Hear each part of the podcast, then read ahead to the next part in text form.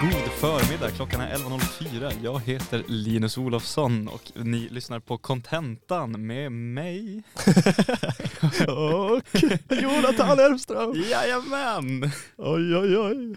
Höll på att bli att jag behövde säga mitt namn två gånger. Ja, exakt. Pinsamt. Ja, Vi har ju som inte någon slags satt intro egentligen, utan vi kör bara på känsla. Man får ju köra på det, det, den kärninformationen. Vilka vi är, vad ni lyssnar på och vad klockan är. För Exakt. de som väljer att lyssna live. Ja, exakt. Eh, sen är det kanske inte jätterelevant för man vet ju att det börjar klockan 11. Man har ju förmodligen sett informationen att Ja. det börjar sända klockan 11 om man lyssnar på det så man borde vara med den. exakt. Det kan vara en bra tankeställare. Nu har jag lyssnat på morgonradio Ja, och så kommer det sådär, eh, det borde vi kanske börja med mitt programmet. Nu är klockan 10 i 8 och så bara fan Mm. min buss går ju om en kvart. Kanske Mm. man kommer på då. Det är jävligt bra att få en liten höra tidsmarkör i, i, liksom, i radion. men också få det av eh, en utomstående. Ja. Alltså bara om, ibland, alltså man kan ju kolla så här tre gånger på telefonen vad klockan är och sen inte Mm. ha en aning vad klockan är. Eller jag är så i alla fall. Ja, men man tappar ju bort lite tiden på morgonen. Ja. står står i duschen och liksom tänker på annat och sen klämmer man på sig och så bara, just det, fan vad är klockan nu? Ja, ja. Och så måste man skynda sig till bussen. Hur, hur är din eh, inre klocka? Alltså så här, är du bra på att avgöra tid? Ah, semi. Alltså jag är hyfsat i alla fall. Alltså jag är hyfsad, jag är ganska bra på att vara i tid i alla fall. Måste Ja. säga. Men det är bra. Det, det tror jag bara har att göra med liksom, eh, jag vet inte, det känns bara så. Jag, jag känner väl att man bör vara i tid. Det är så, säger någon klockan åtta, då är jag fan där. Tio. Ja, i alla fall. Jag är Ja. där i alla fall åtta. Ja. Nej, men jag har också börjat med det här nu under utbildningen, att man, eh, jag, Mm. jag är alltid tidig istället, bara Mm. för att ha den marginalen. Liksom. Eh, Men jag märker också att, jag vet inte om det har att göra med utbildningen, eller bara att man, jag håller på att bli en vuxen människa. Exakt, jo det kan vara det. Exakt. Eh, Man kan följa under den här, eh, våra sändningars gång med en liksom, progression till att bli en anständig människa i vuxensamhället. Nästan. På vilket sätt då? Ja, men jag är ju så ung fortfarande. Jo, jag jo. var ju fortfarande 19 när vi började med det här programmet. Men du är ju lillgammal också för den delen. Ja det är ju för sig sant, men jag är ju fortfarande en ung människa. Det, det är ju faktiskt, det, Ja. vare sig man vill det eller eller vare sig man kan tro det eller inte, så är du faktiskt ung fortfarande. Innerst inne önskar jag att jag var lika gammal som. Men Ja. eh, här, På många sätt är du ju äldre än mig också, det är väl det som är hela grejen. ja, ja, eventuellt. Ja. Men det här är ju inte en eh, podd som handlar om den biologiska klockan. Nej. Vad är det här för program Jonas? Ja men Contentan är ett eh, kulturprogram där vi diskuterar och eh, fabulerar om eh, kultur i alla dess former. Ja, eh, både populär och impopulär kultur Ja, kan exakt. man ju nästan påstå det som. Vi blir smalare och smalare med tiden. Eller Men, eh, från och till. Från och till. Ibland har vi, vi, vi, tar, ger och tar. Men det är oftast kultur som vi själv har liksom, någon koppling till. Precis. Någon Eh, slags koppling och vi har sett, läst, hört, Ja, whatever. kanske är det förankrat i Västerbotten eller det vi är intresserade av överlag. Ja, verkligen. Eh, vi pluggar ju journali- journalistikprogrammet. Jag tänker det är kul för våra nya lyssnare. Ja, men vem- ja, absolut. Vilka vi är. Det här blir ju typ den sista livesändningen på några veckor i alla fall. Ja, vi har ju praktik som börjar på måndag och då åker jag hem till Norrbotten. Eh, Jajamän. Så det, vi ska försöka göra lite sändningar eh, på plats. vi kommer hjälpa på plats. Ute på fält. ja, exakt. Ja, men vi kanske gör någon eh, Boden special. Det hade du ja, men vem vet alltså. Eh, men då kommer vi inte sända live tyvärr utan det blir Nej. bara poddformat då. Så är det verkligen. Ja, eh, men det är ju fredag idag igen. Fredag i dagen, hur har veckan varit? Har det varit bra, dålig, semi? Eh, slapp. Slapp? Har, I och med att vi blev klara med ett stort arbete. Mm. Eh, jag har haft hetsiga veckor i hela livet de senaste veckorna. Det har ju påverkat våra sändningsmöjligheter.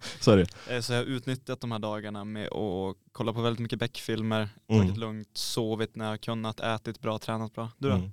Nej men jag har haft en skön vecka också. Mm. Alltså, bra, en bra vecka måste man säga. Skönt. Faktiskt. Väldigt, väldigt bra känner man i alla fall. Det är kul. Något som eh, har börjat komma igång nu är ju Melodifestivalen. Jo, man har ju, det är svårt att undvika varje Full år. rulle så att säga. Ja. Är det något du brukar kolla på? Eh, jag har, I mitt hushåll Mm. såg vi aldrig på Melodifestivalen. Samma här faktiskt. Eh, och jag har aldrig haft ett intresse av det. Nej. Dock har jag ju med åren skaffat vänner. Mm. Det är ju svårt att undvika Tyvärr, man, Att man behöver ha lite vänner då och då med faktiskt. andra människor. Ja. Och då, det är ju ganska många som tittar på Melodifestivalen. Det är ju verkligen det. Så de senaste två till tre åren har Mm. jag slängt getögon Mm.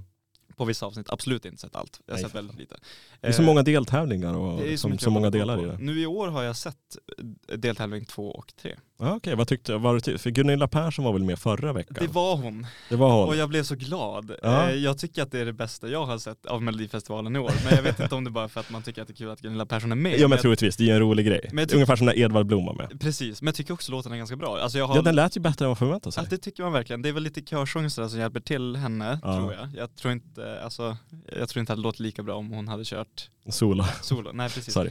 Eh, men jag tycker själva låten är bra. Alltså jag har lyssnat på den flera gånger i veckan och Okej, jag det är så. lyssnar aldrig på, på mellolåtar annars. Eh, Och sen det, det vart ju stora skriverier just om Gunilla Persson också när, vad var det, Kronofogden som kom och knackade på, eller årsdörren ja, där. visst är det så att hon har haft skulder tidigare med Kronofogden men hon har ju befunnit sig i USA Ja, och sen när hon kom till Sverige för att göra Melodifestivalen så Då, kom då körde man en liten utmätning där. Eh, jag har inte följt nyheterna så Nej. mycket riktigt. Men har du följt alltså själva alltså, deltävlingarna nu i år? Nej det har jag faktiskt inte gjort. Eh, och det är väl lite samma som du, att man, jag är inte så jätteintresserad av det och jag tror mina vänner kollar inte på det heller. Så att det är väldigt sällan jag kollar på Melodifestivalen. Men jag läste en ganska intressant artikel här i Expressen. Och vi återkommer ju ofta till kultursidorna och det gör vi den här gången också. Och kvällstidningarna? Ja, exakt. Eh, Men det var en, eh, en artikel som är skriven av eh, Tali da Silva i alla fall, som sagt, Expressen, eh, med rubrik SVTs agerande liknar otillbörlig gynnande. Okej, vad betyder otillbörlig gynnande? Vet? Ja, men det är väl att man, är, man förfördelar, typ. Ja. Att jag ger typ alla jobb till dig, även fast liksom, om jag, har, om jag är SVT så ger jag Mm. liksom massa grejer till dig, även fast du kanske inte förtjänar det. Eh, Antar jag. Ja just det, alltså det, det är orättvist på något sätt. Det är lite orättvist. Ja. Och jag, jag tar, tänker det är en ganska kort kommentar som hon, hon ger i alla fall. Så jag kan ju ta och berätta vad hon skriver. Mm. Att allt i Melodifestivalen låter likadant är inte bara en vag känsla, det är ett faktum.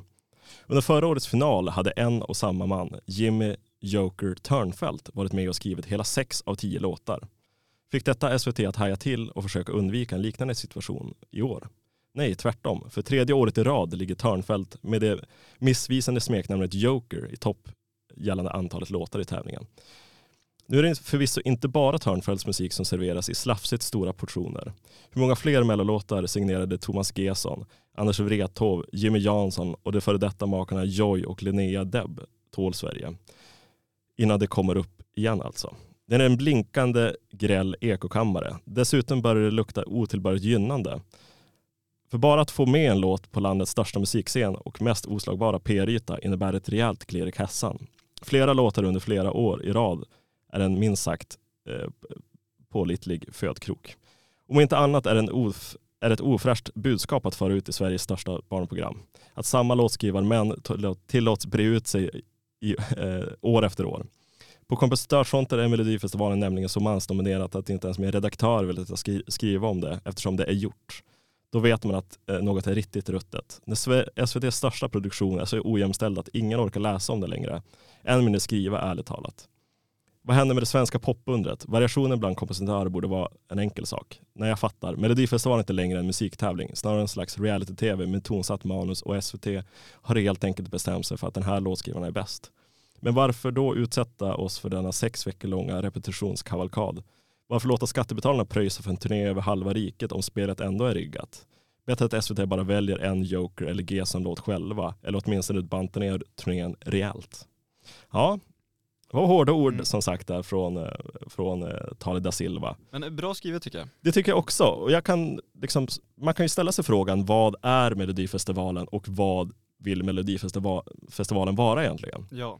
Är Melodifestivalen endast en tävling där liksom vi ska skicka det bästa vi har att erbjuda till Eurovision eller är det som hon säger någon slags PR-yta där liksom där man försöker få fram, jag vet inte riktigt, vad, vad, vad är Melodifestivalen egentligen? Alltså jag tänker på det här att det är samma låtskrivare. För mig har jag alltid tänkt, all, en anledning att man inte kollat på det, att Mm. alla låter precis likadant och Så det är är det. helt ointressant musikaliskt. Mm.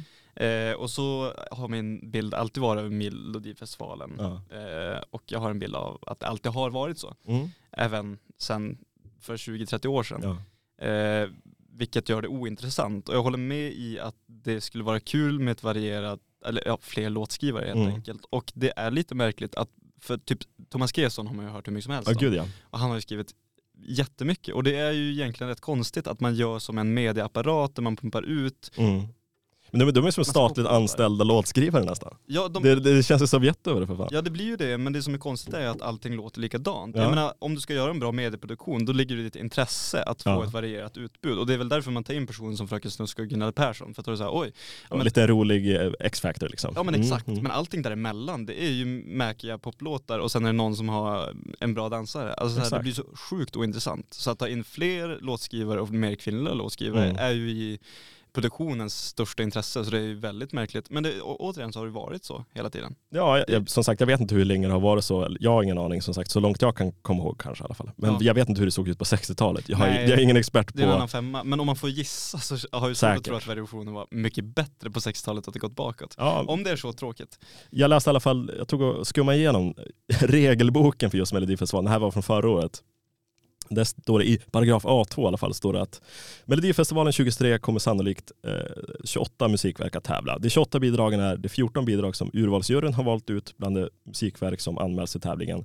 Är 14 bidrag eh, bestående antingen av musikverk skapade av upphovspersoner som SVT specialinbjudit eller bidrag som SVT har valt ut eh, bland de inskickade musikverken. Så det är väl någon slags liten jury som bestämmer över just de här fjort, eh, halva av Alltså- bidragen. Och det är en jury och sen är det SVT. Exakt. och sen är det SVT som väljer det andra. Så jag vet inte om det är någon slags liten, eh, liten grupp av människor som just bestämmer över exakt vad som ska komma med i Det Melodifestivalen varje låter år. ju som det och det är väl därför det blir ett så snävt utbud. Mm. Men jag tänker, här, vem, vem bestämmer vem får sitta i juryn och vilka sitter i juryn? Ja, det, det, Det alltså, det här är ju en konspirationsläge. Liksom, läge. Jag menar för att om SVT, Lizard people. Ja, ja lite så. Jag menar om SVT står för hälften, Ja. vad är det, det är folk Vilka är de då? anställda? Ja precis, Ja. vilka, är- vars kommer, vem bestämmer juryn? Men vad heter han som, eh, Christer Björkman kanske? Ja precis. Väl han som eh, Ja, tar det är in han som styr hela grejen liksom. Ja. Så han kanske får ta in sina. Men det blir ju, men samtidigt att göra en sån här grej demokratisk, jag menar hur skulle det gå till? Mm. Ska man fråga folket? Bara, Jag, har vem- lite, jag har lite alternativ här som jag kommer Ja. till senare i alla fall. Ja men. Eh, Men det blir ju som på något sätt att eftersom musik, Melodifestivalen är ju så pass stor i Sverige och det är så pass många som kollar på det och liksom de låtar som är med blir ju väldigt populära och det, det, det är mycket pengar som strömmar in. Liksom, Mm. liksom, det känns lite konstigt att så få personer ska bestämma över så mycket över Sverige. I en annan av, i paragraf A9, eh, Eh, så står det så här. Det är SVTs avsikt att minst 50% av utvalda tävlingsbidrag ska ha enbart kvinnliga kompositörer slash textförfattare eller ha både kvinnliga och manliga kompositörer slash textförfattare. Nu har jag inte koll på exakt hur det ser ut just bland de verk som tävlar men liksom, de säger att de har avsikt i alla fall att 50% ska vara kvinnligt och manligt. Men eh, visst eh, den här skribentens kritik, nu kommer jag inte ihåg vad... Det var ju lite kritiken var ju att det var så mansdominerat, att det var just de här Ja. Thomas Gesson och den här Joker och fan han hette. Att det var just de som var med sig på så många av de här bidragen. Ja, det är väl märkligt. Ja exakt. I en annan paragraf så står det även så här, A12, ja den här är inte jätte kanske märkvärdig, endast nya verk som inte tidigare gjorts tillfälliga för allmänheten, vare sig genom överföring till allmänheten, offentligt framförande eller annan publicering spridning får delta i tävlingen. Så det är bara liksom nya färska verk som är gjorda typ Mm. för Melodifestivalen som får, får vara med. Ja men det blir ju som någon sorts musikalisk oligarki, att man har tre, fyra gubbar som har monopol på att skriva jättemånga låtar och samtidigt Mm. så här de här namnen som har kommit upp nu, Joker och, och vad det är, det Mm. är ju bara män som har det här breda, det kanske, även om det kanske är nästan 50-50, Mm. så kanske du har tio kvinnor som komponerar tio låtar och sen Mm. har du tre män som har komponerat 15 låtar. Mm. Alltså att man får mycket större, Mm.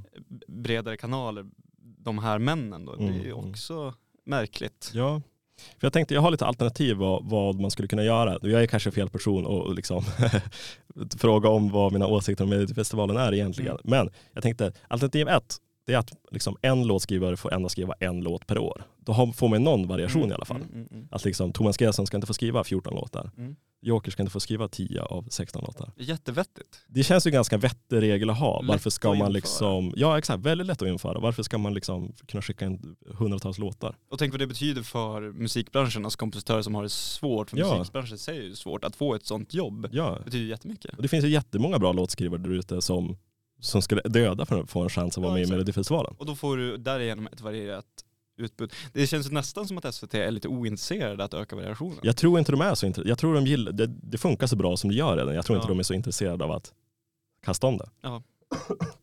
Tråkigt. Alternativ två. Mm. Eh, öppna upp Melodifestivalen endast för unga eller helt nya artister som inte har gjort något liksom, så här stort tidigare. Och jag kan likna det lite ungefär som fotbollslandslaget var way back in the day, alltså under liksom Gunnar, liksom Granolis tid. Ja. Eh, där ingen av spelarna får vara professionella. Att liksom ta in ett Mm. gäng liksom unga fräscha artister som inte har liksom blivit signade eller någonting och liksom gör något nytt av det. Det ska inte kunna vara så Cornelis eller eh, Kenta som kommer in och kör. Ja men Kenta var liksom ny och fräsch. Var Liksom. han det? Jag tänkte att han var känd till det. sen- Jo han var ju känd men han var inte liksom en musikartist på Nej, så sätt. just det. Men Och- och Cornelis när han gjorde det Ja. var väldigt framgångsrik. Ja, var han med i Melodifestivalen? ja, det var han. Jaha, så fan. Mm. Du, du hör ju hur dålig koll jag har på Melodifestivalen. Lite manligt liksom såhär självförtroende att man sitter det är där. också kul såhär, när, vilka är man har koll på som har varit med? Ja det är Cornelis. Alltså, så här. Ja exakt, och Kenta liksom. Ja men Lotta Engberg körde väl, eh, Ja, ja, för fan. eh, vad heter den, Bugg och Coca-Cola? Ja, det var väl Kikki Danielsson. Eh, nej. Fyra bugg och Coca-Cola. Ja, men nej, det kanske var. Det kanske var de var båda. Ja. Så. Killgissandet. Ja. Eh, Men som sagt, liksom gör någonting nytt av det. Ta in liksom amatörer. Och Ja. gör, liksom, låt Melodifestivalen vara liksom en svensk liksom, eh, ja, amatörgrej. Ja men en sån här, um, eh, vad säger man, gate, inte gatekeeper, en eh, gateway Ja, en gateway för, eh, ja, f- för musikkarriär. ja liksom. exakt. Mm. Alternativ tre som jag som sagt, alla som vill får skicka in en låt på en hemsida där man röstar om vilka som ska få vara med någon, i någon slags tävling och gå vidare liksom. Det hade ju varit alltså, så här, kul om man gör det med kanske fyra låtar eller Mm. någonting, eller två låtar för att komma med, då det kan vara vad som helst. Ja det kan vara jag tror, liksom public choice liksom. Exakt, men jag tror det blir svårt att göra det för hela utbudet. Ja det kanske, det är så pass många låtar Ja. som ska vara med. Exakt. Men och det kan ju också öppna upp sig för något slags problem med röstfiske och så vidare. Men jag tänker det här är rent, eh, vad man ska säga, demokratiskt. Alltså det, ditt första förslag, Mm. att man bara får komponera. Det känns som en enkel grej att göra Ja. och liksom, fan det är simpelt, genomförbar idén, alltså det är inte så Ja. svårt. Verkligen. Och så slipper de här äh, musikmagnaterna som ska häva in stålar bara. Ja exakt. Ja. Det känns som en, eh, vilket jävla liksom, Thomas Gesson och grabbarna, de har ju liksom ett ständigt rullande jävla pengahjul som de kan bara köra om och om igen. Precis, och produktionen, det känns som att de alltid vill prata, ta upp alltså inkludering Ja. och att alla har möjlighet att träda upp och samma Eurovision att det ska handla om Ja, liksom, det fina med mänskligheten. Men då kan väl produktionen spegla det också? Ja men jag kan ju tycka det faktiskt. Det är som sagt, ja, intressant här med Melodifestivalen. Jag har, jag tycker som sagt, det är väl ett kul spektakel på något sätt. Jo, ja men alltså så här, det är ju lägerelds-tv, det är kul att man kan, om man kollar på det, att de flesta i en samvaro kan dela någonting och diskutera för att man sett, båda sett någonting. Mm. Det känns som att nu blir det ju, medieutbudet blir så mycket större med internet. Jag kanske har två YouTube-kanaler som jag tycker är helt perfekta för mig, för jag älskar dem, ingen har hört Mm. talas om dem. Det är ju någonting fint med att kunna gå till plugget eller till jobbet Mm. och eh, dela någonting man har sett och prata om det. Det, Mm. det, det, det tror jag att vi behöver ha kvar. Men undrar varför just liksom Melodifestivalen, för det känns som andra länder har ju inte samma liksom Kollar man på Storbritannien eller vad fan som helst, något annat land i Europa så är det inte lika stort som i Sverige. Undrar varför just i Sverige det har blivit så pass stort? Schlagertradition, Ja. eh, jag vet, ABBA kanske.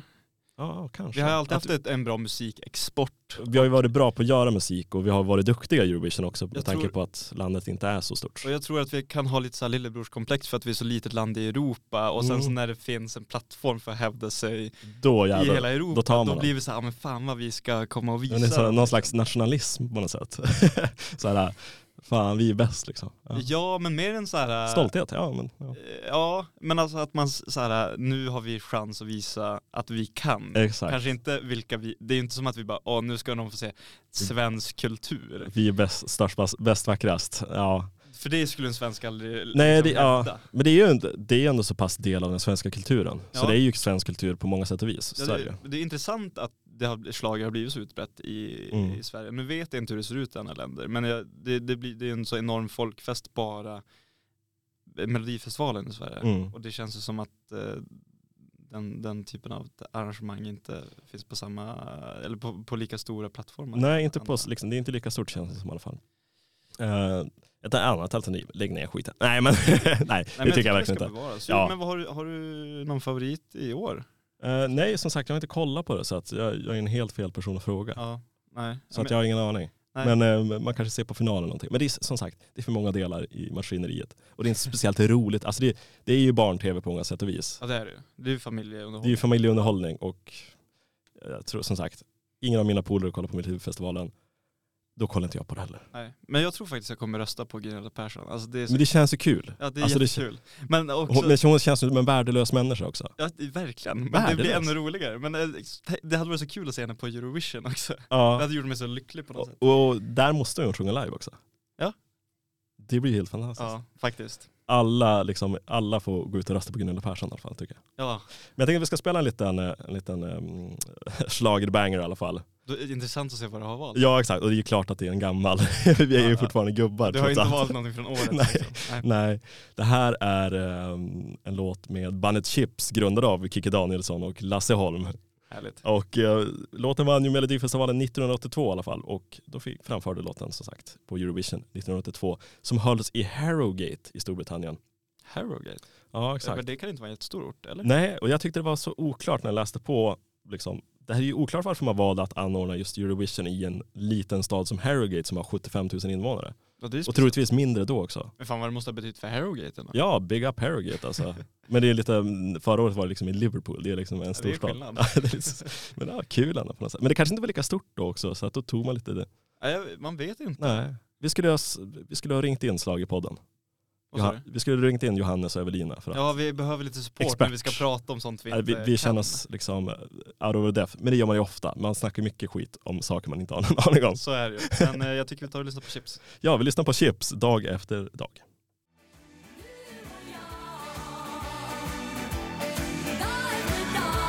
Ja, det var dag efter dag med eh, Chips. Ja, man blir glad av att höra Kikki Danielssons röst. Ja men fan härlig alltså. Jag tog och gjorde en liten eftergoogling här eftersom var om just Fyra bugg och Coca-Cola där.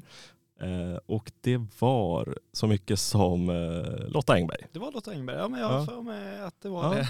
Men jag tror, jag tror väl både Kikki Danielsson och Lotta Engberg var väl tillsammans, eller körde något tillsammans.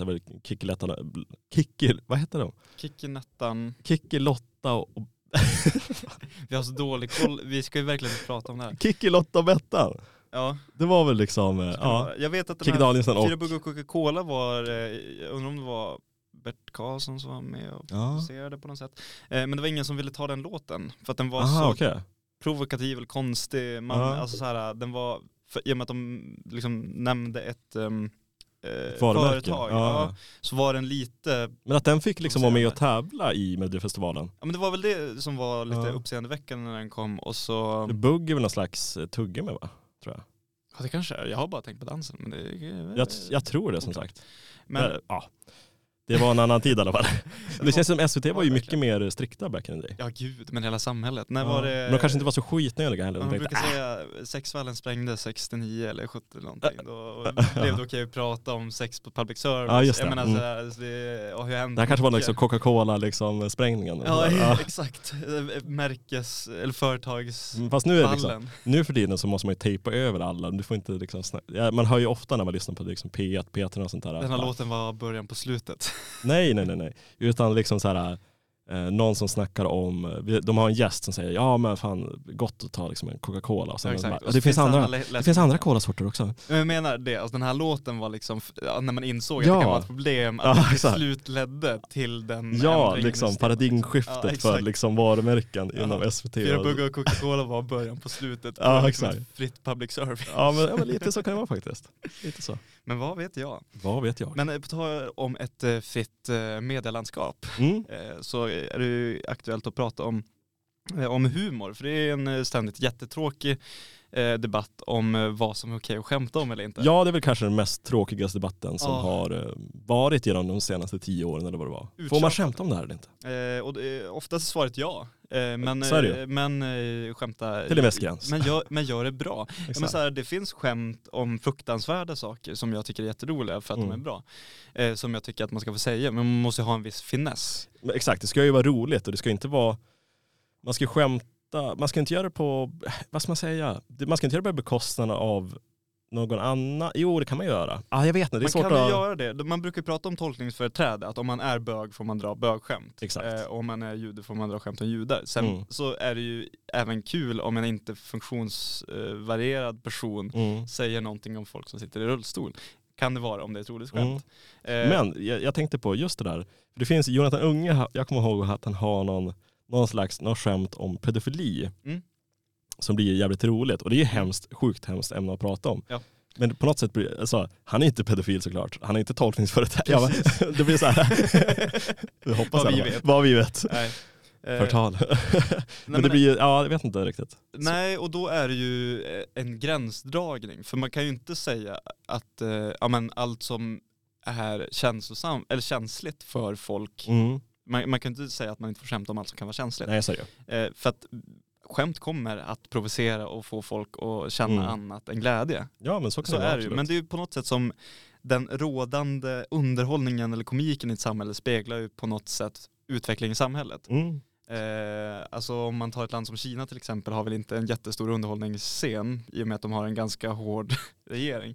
Ja i alla fall, det är kanske inte lika fri i alla fall. Nej, Jag tror den är stor men den är inte lika fri. Precis. Ja men exakt, Mm. den är som eh, censurerad. Och Mm. det är ju som alltid en debatt med statlig underhållning, att, eller Aron Flam har pratat om det mycket, vi ska Mm. inte ta upp han för mycket, men Nej. han tyckte att hans program blev censurerat för att han Mm. inte fick, eh, eh, han, han kunde ha mycket kritik till högerfolk och sen när han pratade om vänstern så blev det mycket borttaget sådär. Mm. Så det, det finns väl någon sorts, i alla fall inom public service, Mm. eh, av humor. Men det är inte riktigt det vi ska prata om. Jag Nej och jag mer- tycker den är överdriven också. det tycker jag också verkligen. Men på något sätt humorns funktion i samhället och varför vi drar oss till Mm. eh, humor. För det är Just som det. en central del i media och underhållning. Mm. Ja. Eh, just själva humorn. Och det finns en eh, bok som jag läste för några år sedan som jag tagit med mig idag som heter Provokatörerna av en kille som heter Filip Gifter Svensson. Mm. Där han har intervjuat i huvudsak Anton Magnusson och eh, även känd som Mr Cool och Simon Gärdenfors som var ett väldigt stort drev för kanske fem sex år sedan nu. Mm. De eh, skrev en låt om övergrepp på, ba- på barn och Mm. de blev, eh, fick väldigt mycket kritik för Ja det. verkligen. Eh, och eh, togs upp i, jag vet inte hur långt upp det kom, Mm. men eh, de dömdes på flera punkter, bland annat för uppvigling och förledande av ungdom, vilket blev namnet på deras senaste turné. Eh, Ja. Simon Gärdenfors Jag visste inte att de varit dömda för det. Nu kanske jag säger kanske- för ja. mycket. De, de, de, eh, jag vet inte om de blev, ja, jag kan inte säga att de blev De vart anmälda i alla fall. Exakt, kanske. Mm. exakt. Jag vet inte hur långt det gick rättsligt. nej, det, kan inte, det kan jag inte säga någonting om. Nej. Eh, I alla fall, eh, här är ett eh, kort utdrag som Filip Gifter Svensson har skrivit i den här boken Mm. som handlar om varför, varför vi skrattar och vilken funktion det kan ha. Ja. Eh, Det nämns även ett namn som heter Maria Svensson och hon är en regelbunden eh, stå upp, eh, vad säger man? Hon sitter ofta i publiken på ståuppklubbar i Malmö. Eh, Undergroundklubbar som är lite råare. hon är en del av scenen på något sätt. Ja, i publiken Ja. så att säga. Alltså standup-scenen. Så vi ska höra vad Filip Gifter Svensson har skrivit om Ja. det ämnet. Inom forskningen finns det tre övergripande teorier som på olika sätt försöker förklara hur humor uppstår. Maria Svärds förhållningssätt tycks bekräfta åtminstone en av dem, nämligen den så kallade avspänningsteorin. En av de tänkare som är mest förknippade med den, med den är psykoanalysens fader Sigmund Freud som 1905 publicerade boken Vitsen och dess förhållande till det omedvetna. Om han och Maria Svärd levde samtidigt och hon la sig på hans divan skulle han förmodligen säga att skämten hon skrattar åt är ett slags ventil där hon kan få utlopp för sådant hon inte kan säga högt på jobbet. Han menade att skämt fungerar som ett slags kamouflage för undertryckta aggressioner och sexuella begär. Först när dessa markeras i ett skämt kan de ta sig förbi den inre sensorn. Den energi som krävs för att upprätthålla hämningen blir då plötsligt överflödig och upplöses i ett skratt. Skämtandet blir på så sätt ett verktyg för att lätta på trycket så att man orkar underkasta sig samhällets krav på ett anständigt uppförande. Ett skämt i freudiansk mening, skriver den amerikanske humorförsten Elliot Oring, är ägnat att producera välbehag i en strävan efter att upprätthålla civiliserat liv. Det är lite som när komikern Petrina Solange skämtar om att de mest obehagliga spelarna i tv-spelet GTA är de som följer trafikregler. Det innebär ju att de har mördat hela dagen i verkligheten och nu längtar efter något lugnt och sansat i fiktionens värld istället för tvärtom. Maria Svärd tycker att det möjligen är trevligt att se mainstream-komiker som Johan Glans och David Batra, men det räcker inte för henne.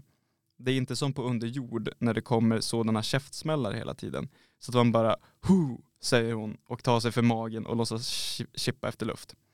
Det skulle Freud också ha haft något att säga om. Han gör nämligen en distinktion mellan harmlösa och tendentiösa skämt. Det är bara de tendentiösa skämten, alltså de som maskerar aggressivitet och fientlighet, som kan få en, verk få en att verkligen skratta enligt Freud. Man kan le åt ekvi ekvilibrismen i en oskyldig ordvits. Men några skrattsalvor kommer den inte att ge upphov till. Mm. Nu var det där väldigt matigt. Ja. Eh, men eh, känner du igen dig i eh, din underhållningskonsumtion i den här teorin? Men alltså det, att det är, det är bara de mer sjukare skämten som man verkligen garvar av. Är det det liksom som slutsatsen är? Enligt Freud, Ja. eh, sen finns det Freud har sagt mycket dumt också. Precis, och Filip nämner tre teorier till Mm. humorteorier och det här, Mm. bara det här är en av dem. Så Mm. det är absolut inte att det här förklarar allting. Men det är väl en aspekt kanske i den här mer eh, humorn som går ut på att provocera. Mm. Det är som en egen genre. Jag vet inte riktigt om jag håller med om att just det är den som får mig att liksom flabba som fan. Vad får dig? Nej, för jag har spelat upp lite standup tidigare på Ja. den och jag har inte lyckats få det att skratta. Och jag ska nämligen försöka få det eh, idag. Det Jag, jag tycker det är väldigt svårt att skratta. Liksom. Alltså, det är väldigt sällan man får ett tokflabb. Men det är oftast det, liksom, det som jag kanske håller med om det är att det, det är det oväntade som man skrattar mest åt. Det, det kan ju samtidigt, det behöver inte vara liksom, oj vad, vad sjukt det var, utan det kan ju vara liksom Norm MacDonald som drar ett, liksom, ett antiskämt som man, Mm. liksom, man fattar inte att punchlinen kommer komma som Nej, den gör. precis. Man, det, det, vad säger man, det rycks under mattan. Man- under exakt. mattan skämt. Ja men exakt, det är där Liksom. jag tror man liksom blir mest överraskad och det är där man får störst flabb i alla fall. Ja, det finns ju olika sätt att bygga upp ett skämt. Ja. Klassiska är väl att man har en Setup en, och- en, en setup, så sen en brygga och en punchline. Ja exakt. Eh, och det, det är ju intressant att se hur olika komiker liksom formar med de här delarna för Mm. att nå ett skratt. Jo men så är det. Eh, och jag tycker att ibland kan det kännas mycket mer imponerande med folk som, alltså ju, ju färre ord som krävs för att komma i hamn så att säga. Mm. Att, man, att man skriver kort och koncist liksom. Ja precis, Ja. det är sexigt. Och sen så finns det på andra planet som komiker som kanske Magnus Bettner Mm. som har en väldigt pratig stil och när den här eh, uppdelningen av ett skämt nästan inte går att göra Nej. för att det, det, det är som ett konstant flöde. Det är en konstant rant liksom Precis. som är rolig. Precis, och han uttrycker sig på ett sätt som Mm. skapar, hu skapar humor. Men Mm. det är sällan han har en tydlig setup och sen en brygga och sen till en färdig punchline. Mm. Utan han, fortsätter, han fortsätter alltid liksom Mm. prata nästan. Eh, och sen har vi tagit upp Mitch Hedberg tidigare, eller Mm. jag har pratat om honom, en Mm. amerikansk komiker som bara kör one-liners, där, Mm. man, där han liksom får igenom alla de här delarna Mm. på en mening. Eh, och jag tänker att vi ska lyssna på tre olika komiker eh, och höra hur de tar sig an eller försöker liksom bygga, strukturera upp sina skämt. Och det man ska Mm. säga är väl att det här är bara ett skämt från en komiker. Det är ju som inte helt förklarande för deras stil eller Nej, deras signum på något sätt. Men, men tre exempel som jag eh, tycker är, som jag själv tycker är roliga. Eh, vi ska börja med att lyssna på Ahmed Bäran eh, som nu är känd som programledare för, i svenska, svenskar, invandrare för svenskar Exakt. eh, på SVT Play. Eh, så vi ska ta och lyssna på eh, det första skämtet av Ahmed Bäran. För jag vet för grejen är, när jag pluggade, då hade jag verkligen, för alla som har pluggat, de vet, då har man paraknas. Men det var då jag listade ut, jag bara, jag vet, om min ekonomi inte blir stabil när jag blir äldre, min backup-plan, den var klar. Jag vet exakt vad jag skulle göra. Förstår du? Min lapp, den skulle inte ha något så här, hjälp, jag är hungrig. Eller säga hjälp, jag har familj. Nej man, det handlar om du måste koppla med din målgrupp. Exakt, min lapp skulle bara stå, hjälp mig tillbaks till Afrika. That's it. Man, ni skulle se på nyheterna samma kväll. En hemlös man samlade ihop 2,5 miljon på 15 minuter. Alltså. Ja, Det är kul. Det är kul. Det är kul. Ja, Relativt enkel eh, setup. ja men Eh, exakt. Vi alla har varit fattiga någon gång. Exakt. Vi kan känna igen oss i det. Mm. Eh, Har man haft en plan B någon gång? Det kanske man har. Man Exakt. kanske haft ett sparkonto eller någonting. Ja, Det är ju bilder man får, får upp, eller jag liksom, fall. om, jag inte, om jag inte lyckas, om jag är det så att jag inte får något jobb nu efter journalistutbildningen, Ja. då har man ju någon slags backup-plan. Alltså så här, man vet, ja men då kanske jag får ta det där jobbet igen, Ja. eller då får jag göra det där och det där. Exakt. Men sen är det att den liksom, backup-planen är att tigga, den Ja, kanske, så redan långt där blir, är det ju kul. Ja, där, redan där är det kul, exakt. Ja exakt. Och, eh, och sen att, ja, ja själva Mm. skämtet är att han ska ut ur landet och att han då får, att det inte är något problem att tigga. Ja, exakt. Eh, det är kul för att man tänker att ja, men svenskar är nog lite rasistiska. Ja, exakt. Eh, så eh, bra struktur på skämtet så Mm. att säga. Lätt identifierat, Mm. Du skrattade, Ja, absolut. det blir jag glad av. Det Men, var eh, lite det jag ville. Eh, Jag tycker eh, Ahmed Bäran är ganska proffsig. Han är som ett sorts mellanting mellan en väldigt pratig komiker som Magnus Bettner eller en bara Mm. one-liner komiker som Mm. Mitch Hedberg, om vi tar Mm. exemplen sedan tidigare. Jag tänker att vi går vidare kanske nästan direkt och höra en, en person som är mycket mer åt det pratigare hållet, nämligen Jonathan Unge som vi har nämnt tidigare Mm. idag ja, faktiskt. Eh, och här pratar han om eh, problem man kan ha i livet. Det är ganska brett. Mm. Eh, så vi tar och lyssnar på Jonathan Unge.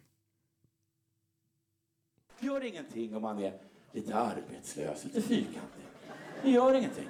Inga problem. Vi accepterar alla. Peppar alla. Om man är svart då, sa du. Ja. Konstigt sagt. Rasist. Men då säger jag till dig, men fokusera på något annat då. Fokusera på något annat. Vet, första gången jag träffade Ahmed, vi jobbade, eh, vi jobbade på Sveriges Radio, så kom, kom Ahmed in helt, helt ny och fräsch och bara Hej, hej, jag heter Ahmed, trevligt att träffas. Sträckte fram handen. Då liksom ställde jag mig upp eh, från mitt skrivbord, gick fram till honom, slog undan handen på honom, tog honom i min famn och sa nu talar vi aldrig mer om det här. Locket på. Aldrig. Du är min kompis, jag gillar dig. Så sa jag. Ja. Jag fattar inte riktigt eh, hela grejen egentligen, men det är ju på något sätt är det kul. Eh, Jag ser att du börjar skratta. Jag vet, man, det, kanske, det blir lättare om man ser hela den här showen. Det här är Mm. från hans special, helt fantastiskt. Och här pratar vi faktiskt om komiker jag spelade upp tidigare. Ja. Han pratar ju om Ahmed Bäran Jonathan Unge. Eh, och det han gör i början som kanske inte uppfattas när man lyssnar på radio Mm. är att eh, han menar först på att man kan ha olika problem i livet, man kan vara arbetslös, men det är okej. Mm. Eh, och så pekar han på en i publiken och så säger han, om man är svart då, säger du. Mm. Eh, som att det är ett problem man har. Mm. Och då blir ju ironin på något sätt att han pekar ut en person Mm. som skulle mena det. Eh, redan där är det som att han är rasistisk men han menar att personen i publiken är rasistisk. Mm. okej. Mm. Eh, och sen så spelar han upp en scen som väldigt tydligt är någon som har osunda värderingar. Mm. Eh, och gör skillnad på folk men försöker spela ut en person som, Mm. som aldrig skulle göra skillnad på folk. Mm. Eh, Nej men alltså Jonathan Unges liksom, det man har sett av honom, han är ju väldigt annorlunda liksom, liksom uppbyggnad och är väldigt liksom säregen som komiker. han, han har ju en satsmelodi som är väldigt Mm. konstig nästan bara rent ut Ja, gud. alltså, han, han säger saker i ett konstigt tempo. Mm. Vilket också gör att ord kommer i ett sammanhang som man inte förväntar sig. Och Nej. bara det i sig blir ju kul. Han kan ju säga en helt vanlig mening och det blir lite roligt. Mm. Eh, och sen är det ju mer som att han bara kryddar ett resonemang med små, små skämt hela tiden. Mm, exakt.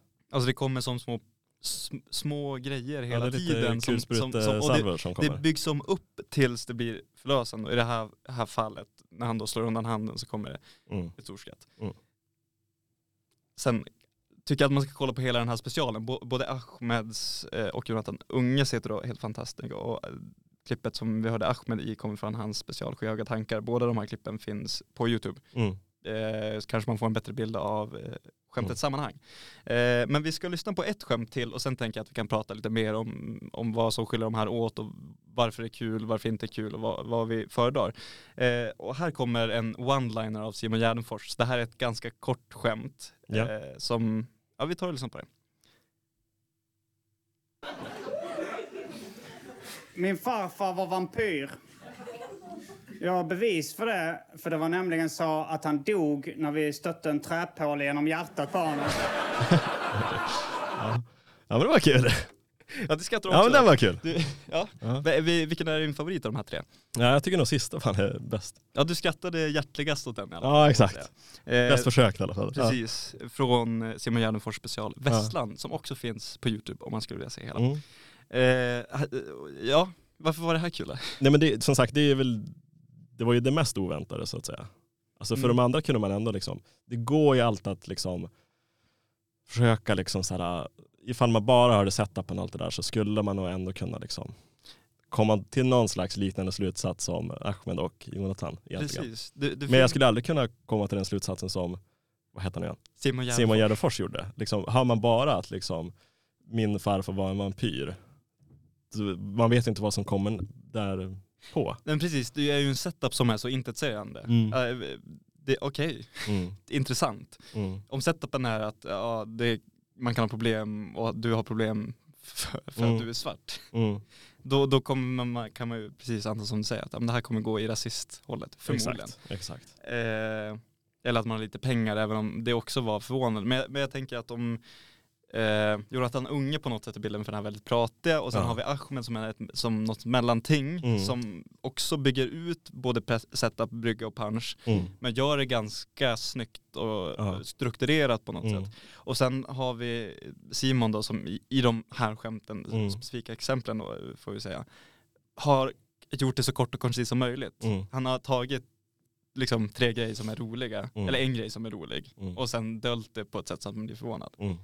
Eh, och det blir ju väldigt Det är liksom, ju väldigt olika som sagt. ja, Men jag tror, jag skulle aldrig orka nog att lyssna på en hel show med bara one-liners. Alltså jag tror det blir jävligt, det blir som ingen, röd alltså, tråd. det blir ingen röd tråd genom liksom, föreställningen på något sätt. Jag tror man behöver ha lite mer prat och lite mer uppbyggnad till skämt och lite längre, ja, längre uppbyggnad i alla fall. Och det är kanske därför Jonathan Unge är, ju, han är en väldigt framgångsrik komiker. Ja, gud, ja. Och han kan ju fylla en hel show med ett resonemang. Eller Mm. han kanske har tre resonemang på tre Mm.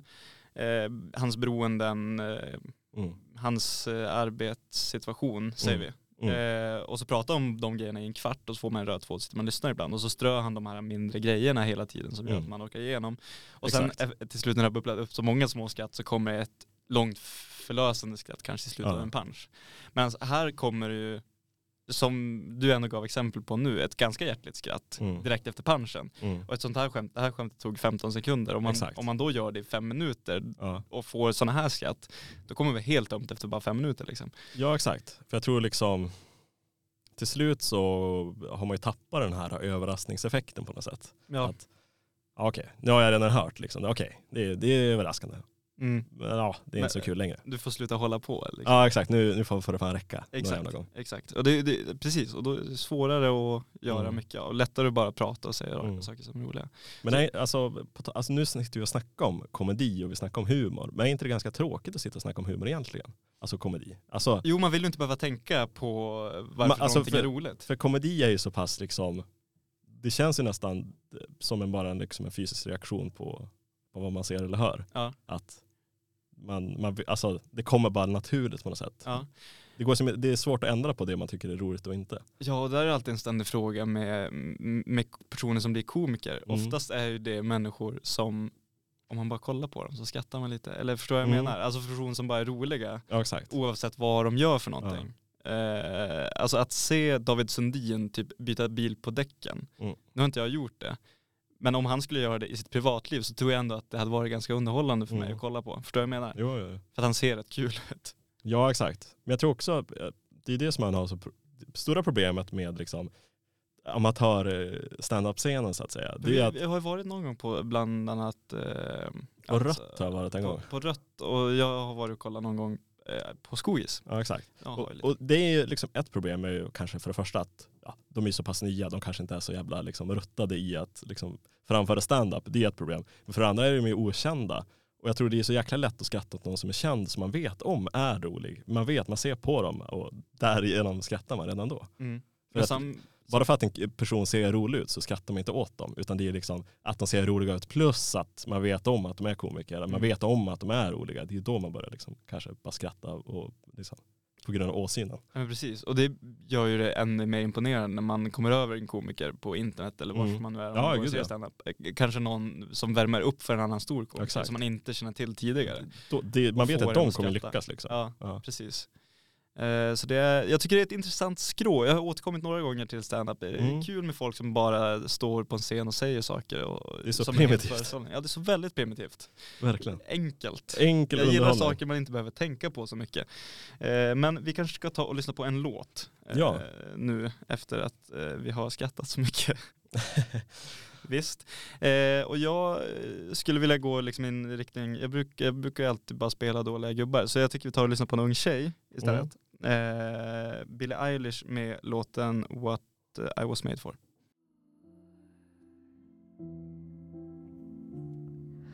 Something I'm made for. Eh, what was I made for me? Bill Eilish. det, det här är en sån låt när jag tänker, fan jag måste lyssna på något, alltså folk eh, i min ålder, eller Ja. liksom människor lyssnar på aktuell musik lyssnar på. Ja. Då brukar jag slå på Bill Eilish. Ja men det känns lite, också lite boomer av det att det är just Billie Eilish. För jag tänkte liksom, det ja det är lite på något sätt så här, om man skulle fråga någon som är liksom 45 plus eller någonting och de skulle säga liksom, kan du säga en ny het artist? Då hade de sagt Billie Eilish. Hade de, Eller det? Taylor Hade Swift. de inte sagt så Justin Bieber eller Taylor Swift? Ja, jag tror liksom de som, det finns ju de som skulle säga Justin Bieber eller typ, jag vet inte, någon annan liknande Ja. i den eran. Eminem. Ännu längre bak. Då hade man ändå liksom såhär, ja jo det är ju hyfsat nytt men det är ju inte så fräscht nytt. Nej. Men det är ju en bra låt, hon är ju otrolig. Ja den är, den, just den här låten är jättefin. Nom nominerad till en, eh, till en Oscar. Oscar. ja, Tror, det känns som det musik. troligtvis vinner. Alltså det, det är ju två låtar från eh, Barbie, Barbie, som är nominerade ja. till musiken. Så det är ju frågan vilken den blir. Men jag tycker den här är bättre. Nu minns jag inte vilken andra var. Men det Nej, var Ken. Ska jag göra en snabb googling på att se Ja, vilka liksom det. best, best original, eh, vad heter det, sång tror jag de heter. Ja eh, men det så är det nog. Såg du det att eh, Barbie blivit nominerad för åtta Oscars totalt. Mm. Eh, och eh, bland annat så har, eh, vad heter han som spelar Ken, blev nominerad för eh, Ryan Gosling. bästa manliga biroll. Ja Mm. precis. Eh, men Margot Robbie har inte blivit nominerad till en för sin roll och Greta Gerwig har inte Mm. nominerad för sin regi. Mm. Då var det många som är så förbannade. Det är klart att Ja. det är männen i filmen som blir nominerade när Men jag, liksom ja. det hela filmen handlar om. Men, eh, jag håller inte man. med om det, den tanken egentligen. För Nej. jag tycker liksom, jag tycker det är fair enough att inte Margot Robbie varit nominerad till bästa kvinnliga huvudroll. Jag tycker inte det är rimligt att Och man kan inte claima ett feministiskt take när alla som är nominerad i bästa kvinnliga huvudroll är kvinnor. Nej precis. Man kan inte claima att det är ofeministiskt att inte hon varit nominerad. Det finns ju massor av andra kvinnor som är otroliga också. Ja så är det. Men jag vet inte om Ryan, jag känner att Ryan Goslings skådespel. Han är ju också en bikaraktär, det är ju en biroll han får nominering Jo, till. jo jag, det är Ja. jag medveten Mm. om. Men jag tycker att, jag vet, jag vet Jag, tyck, jag tycker som, båda gjorde bra, men det, jag kan fatta mer. Alltså det finns ju, ja, svårt, svårt att säga som det är sagt. det vi ska prata om Nej. nu. Men eh, tydligen i alla fall, eh, What was I made for och I'm just Ken. Alltså där Just han det. sjunger. Eh, där är Mark Ronson med tydligen. Okej. Sen var det även ja, några andra låtar som jag aldrig hört talas om. Jag orkar inte bry mig heller för den där. Ehm, men eh, jag, jag tänkte berätta lite om ett band. Det här är liksom ett, det är ingen ny historia men jag tror, jag tror inte du har hört talas om det tidigare i alla fall. Nej. Eh, det är lite, lite liksom andra delar av internet än vad du kanske har hängt på. Låter dömande redan där. ja, alltså. vet, men det känns det är kul att jag liksom hackar på det, att du är liksom gubbe på något sätt. Det Men det, du har ju oftast rätt också. Jag menar, Ja, jag kan ju inte ifrågasätta dig. Men i alla fall den 21 juli 2016 så upptäckte en eh, anonym användare på 4chan en kopia av ett, en, de hade hittat en CD-skiva med en EP från ett band som heter Pachinko. Okej. Och eh, det här albumet hette Death Metal. De hittade den som sagt Mm. i en second hand-affär när de var ute och shoppade lite. Berätt namn på ett album ändå. Ja, Death Metal och det är ju stavat också som Death och sen är det som en pil och sen ett E och sen en pil och sen det är väldigt annorlunda som sagt. Och på omslaget så är det väl någon slags anime-figur också. Men det är ett E emellan. Alltså det är Death i metal. Alltså, alltså, def, alltså det är liksom uppstavat D, pil, Ja du menar E, så? Ja, pil, A, pil och så vidare. Och så vidare. Men den här användaren i alla fall, har du varit på 4chan någon gång? Jag känner till forumet. Det är lite jag, jag an- annorlunda det. ställe. Men det, är- det är väl sånt här forum som det är mycket skit på liksom. Mycket skit, men mycket Men är det- roligt också. Men inte jag. Pizzagate på 4chan? Ja, jag tror fan det.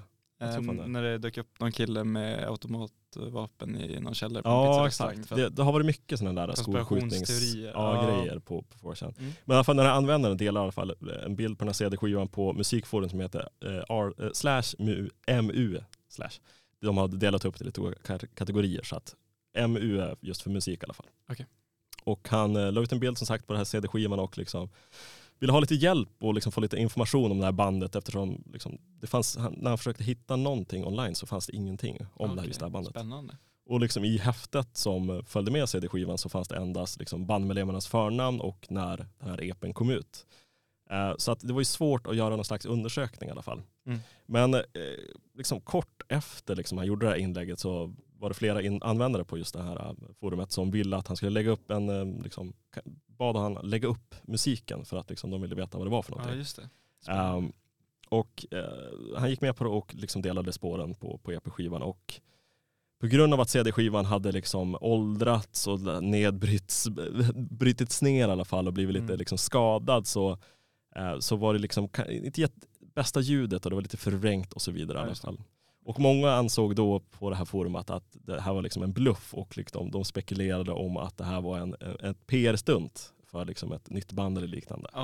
Just att det skulle bli som en cool grej att liksom shit jag hittade den här och sen skulle det bli som en grej av det i alla fall. Men rätt smart om det skulle ha varit så. Ja men det känns ju ganska ofta som att man, ser, ibland ser man så uppenbara PR-grejer och det Mm. känns som det här skulle absolut kunna vara en PR-grej. Mm. Eh, men det var ju inte det. Eh, men i alla fall trots att det vart ganska stor debatt och det vart en ganska stor uppmärksamhet kring det här eh, foruminlägget och just det här, eh, den här CD-skivan så hittar man liksom ingen information överhuvudtaget om det här bandet. Det var liksom, ja, Vilket mysterium. Men vad Det sa var- du att de hette? Pachinko heter de. Och vars befann sig den här mannen i världen när han Ja, vi, kom, det? vi kommer Okej, det vet vi inte. Nej. Jag ska inte spoila det. Eh, men i alla fall, Pachinko tror jag som sagt är någon slags japanskt spel i någon arkad i alla fall. Om jag, om jag kommer ihåg rätt. Men jag tror Spännande. även finns en bok som heter Pachinko om Japan eller Korea. och sådär. Visste du att Pac-Man skulle heta Pac-Man från början? Alltså PACK eller? Eh, PU. PU, Pa- Pac. Men ah. grejen var att då tänkte man att folk nog hade förstört alltså loggan så att det blev Fuckman. Ah, Alltså, man smart bort, att man måste eh, tänka på sånt också. Ja, visst. men, Förlåt, nu avbröt jag. Kul ja, men det är kul sign-out i alla fall. Ja. 2017 i alla fall så vart den här äh, skivan ännu mer liksom uppburen eller liksom det var någon som laddade upp de här, äh, den här epen i alla fall på Youtube och fick cirka liksom 200 000 visningar i alla fall och det vart ett nytt intresse kring det här bandet igen och liksom det vart en större sökinsats av liksom fans för att samla in och liksom, de ville liksom få ny information. Vilka är de här? Ingen hade ju någon aning om vilka de var egentligen. Men då skapades egentligen en, en ny, vad man ska säga, eh, alltså publikgrupp eller så här ja, exakt. eh, fangroup fast de inte kände till vilka de var. Nej, exakt, det var ju ett helt anonymt band så de hade ingen aning om vilka de var i alla fall. Mm. Eh, och eh, den 19 januari 2020 så var det en av de här liksom, som letade efter information efter bandet som såg att liksom, en streck, streckkoden på EPns omslag ledde till en second hand butik i Sherwood, Nottingham. Okej. Och där började de leta egentligen. De liksom började leta efter vilka musiker finns i området, har funnits i området och så vidare. Mm. Mm. Och den 21 januari 2020 så eh, lyckades en medlem i det här lilla sökteamet i alla fall hitta en Facebook-profil tillhörande en Owain Davis eh, som de trodde var liksom sångaren i det här bandet. Och de skickade ett meddelande, meddelande som sa egentligen Hej, du kommer förmodligen alla läsa det här, men är du sångaren i Pachinko? Ja. Och, tills, och sångaren svarade ja, det är jag. Han var det, de gissade rätt. Ja exakt, och sångaren han, som sagt Owen Davis, eh, liksom närmade sig 40-årsåldern egentligen och liksom var, han hade ingen aning om att det var folk som hade liksom lyssnat på hans gamla EP Hittat och hade Okej. hittat den och liksom det hade blivit en sån stor grej online. Alltså det hade varit hundratusentals Det här visningar. är otroligt. Jag måste bara eh, inflika, var det Sherwood sa du? Ja exakt. Alltså som i Sherwoodskogen? Exakt. Okej. Lite, lite roligt på grund av det också. Vi har väl snackat om Sherwood och Nottingham. Ja. Nottingham har ju ett fotbollslag som heter Nottingham Forest. Ja. Och i deras logga så har de ett träd och det ska liksom referera till Sherwoodskogen i alla fall. Eh, Vart var jag någonstans? I alla fall. Eh, när liksom han fick reda på att det, var, det här har blivit en grej, att liksom deras musik hade blivit stor på något sätt, så liksom kontaktade han genast gitarristen Andy Wright som var i Sydkorea. Eh, och Wright kontaktade senare basisten Sean Faraday som var i Cambridge och ingen av dem hade heller någon aning om att det här höll, hade pågått i flera år egentligen. De, eh, de hade aldrig liksom hört talas om det här och de liksom, fan, vi måste göra någonting i alla Ja fall. just det, börja kapitalisera. Ja exakt och den ursprungliga trummisen John Schofeld eh, liksom hade ingen kontakt med bandet längre och liksom, man vet inte vart han är någonstans. Så det är lite mysterium också. Men har inte den här, den här sångaren kontakt med honom? Nej exakt, ingen har kontakt med just eh, jävlar. trummisen. Så att, eh, det är oklart om han vet om den här eh, liksom, också. Han kanske är död också för Ja, den delen, vem vet? Man, man vet ju liksom inte. Men det här är ju vilken, alltså, som Searching for Sugar Man Story, Mm. han bara oj jag är stor i Sydafrika. Det är Ja, exakt. grej liksom. Och efter de blev medvetna om sen den här okända framgången i alla fall, så började de liksom försöka hitta en bättre kopia av det albumet. För de hade bara gjort ett fåtal kopior och liksom, det hade inte varit ett stort släpp precis. Utan, eh, liksom, de, men de hittade i alla fall en bättre kopia av albumet som inte var repat och liksom, hade gått sönder eller någonting och släppte liksom en remastering online. Och de hittade även flera andra demoskivor som hade aldrig liksom släppt tidigare som de eh, Okej. släppte online också. Kul. Och i juni 2020 så släppte de sin första låt. Eh, Så de liksom började spela ihop tillsammans och hittade varandra igen och gjorde sin första låt på liksom 20 år. Men den här försvunne, vad var han? Eh, Det, det vet vi inte. Vad var, men vad, vad hade han för roll i bandet? Han var trummis. Ja just Så det. de hittade en ny trummis Ja. Och eh, den 6 de, december 2021 så gjorde sin första spelning på 20 år i sin hemort eh, Nottingham där 400 personer kom och såg dem. Gud vad märkligt det här måste vara för bandmedlemmarna. Alltså det är så Ja. speciellt. Exakt, och 13 maj 2022 så gjorde de en spelning i London och sen åkte de ut på turné i USA. Vad fan alltså. Och i maj 2023 så släppte de sitt första riktiga debutalbum och eh, annonserade även ut att de skulle ut på sin tredje turné i USA. Och de har över en miljon lyssnare på månad nu på, på Spotify. Så att det är, Fan vad kul. det är li- Persinki. Pachinko, exakt. Pachinko. Och det är, lite, det är lite sjukt som sagt hur man kan, jag pratade ju tidigare om artisten Conor Converse. Jag pratade Mm. också om eh, Issam Hayali tror jag. Precis. Det känns som ett återkommande tema just gällande artister som eh, får en resurgence på något sätt. Men det är väldigt intressant och sjukt att man liksom i 40-årsåldern liksom kom, kommer igen på något sätt och Men- liksom får en helt ny karriär. Det som är fint med det här eh, och kanske är delvis internets förtjänst är Mm. ju att de fortfarande är live and thriving och kan spela när de väl blir upptäckta. För när vi Exakt. pratar om Conny Converse, visst Mm. var det så att hon inte, alltså hon är försvunnen Exakt, och troligtvis död liksom. och hennes musik har blivit återupphittad efter att ja, exakt. Men det är så pass många år efter. Nu har det, Ja. nu har det liksom gått 20 år kanske. Ja men precis, precis. Och då, liksom, då blir det såklart en annan grej. Men det blir väl lite lättare med internet att, eh, för det finns så många forum och kanaler det kan hittas Ja, exakt. på. Det är lättare att hitta folk också. Sen är det väl kanske sällan det slår så stort som det då Mm, gjort nej men i exakt, så kan det absolut vara. Eh, Men det är det som är intressant med just den här, det finns någon, en term som heter lost media egentligen. Att Mm. Det kan ju både vara media som har blivit bortglömd på något sätt. Det är liksom kanske någon som hittar någon i, ja, som i en eh, second hand butik, liksom ett litet exemplar som aldrig har liksom setts tidigare. Eller så kan det vara ja, någon artist som har spelat in någonting som aldrig släppts och ligger i arkiv eller vad som helst. Men det kan ju också vara liksom, saker som har blivit förstörda. Eh, liksom. Det finns nog många liksom, det finns ju många filmer där ute som har blivit förstörda och det finns liksom ingen kopia på dem. Mm. Och jag såg att eh, Library of Congress eh, väl någon slags eh, arkiv i USA i alla fall. Då det var en filmhistoriker och arkivist som heter David Pierce som sa i alla fall att ungefär 75% av liksom, originalen av stumfilms liksom, filmerna som har gjorts Mm. har liksom, försvunnit. Jävlar. Och det är bara 14% av de Eh, runt 10 000 eh, stumfilmerna som har liksom släppts av ett eh, stort bolag som fortfarande existerar i alla fall i sin originella form egentligen. Och bara 11 procent av liksom de här fullängds utländska filmerna har försvunnit också. Ja, eh, amerikansk statistik. Men hur släppte man, alltså med stumfilmer, för då Mm. måste det vara fysisk film liksom. Om man lanserar en film Mm. och skulle distribuera den över ett, i Amerika, vi, Mm. USA. Mm. Var det bara att man kopierade den filmen och skickade den till varje biograf? Ja men exakt. Det var så man gjorde. Man, man gjorde kopior av originalet och sen Ja. Ja. Gud, det har man aldrig tänkt på. Det är ju jättesvårt. Nej, det är vara svårt grej. en film. Och det är väl naturligt att det kanske inte sparas var som helst, som exakt. helst i arkiv och sådär magasin. Nej, och också problemet med, liksom, med film tidigare var också att de var gjorda på ett speciellt sätt vilket gjorde att nitrater eller någonting, att det var ju att de efter många år så liksom, degraderades de så mycket så att det inte gick Mm. att liksom rädda dem. Och det har, nu för tiden så kan man väl mycket bättre liksom, förvara de här filmerna så att de inte liksom, förstörs på samma Ja, sätt i alla precis. fall. Eh, Det står även att liksom, eh, av de amerikanska ljudfilmerna som är gjorda mellan 1927 och 1950 så är det ungefär hälften som är helt förlorade.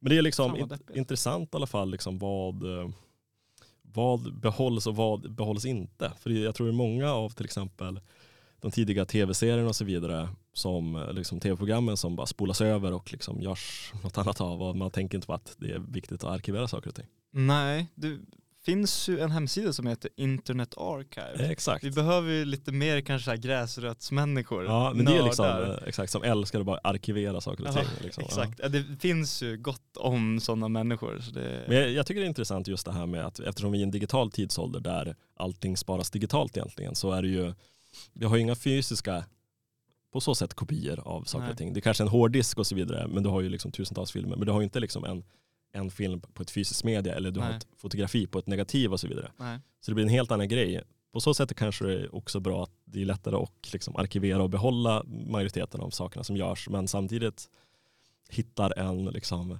hittar en forskare liksom en hårddisk från 2015 om liksom 400 år. Mm. Vem vet, de kanske inte ens kan spela det, men hittar de liksom negativ Ja, precis. Då, av en kan film man faktiskt- så kan man ju faktiskt bara kolla på skiten Ja. och man vet vad det är för någonting.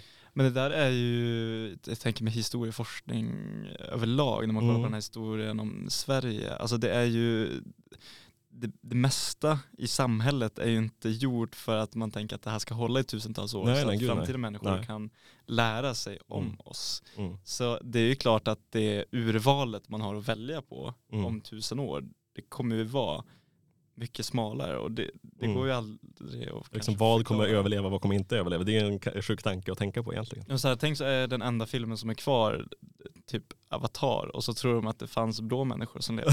Det här är en dokumentär. ja, ja men exakt, jag menar vad fan. Vem vet? Men alltså det är så sjukt när man tänker tillbaka liksom, att när man hittar någonting som liksom är från tusentals år sedan och så ska man göra slutsatser om hur det var då. Ja. Det kan ju vara helt fel egentligen. Ja, Troligtvis är det ganska bra slutsatser de drar men framtiden, ja. det men kan man ju finnas... vet ju aldrig vilken kontext det här användes. Nej exakt, man- hur mycket man missar också för den delen. Nej, precis. Mm.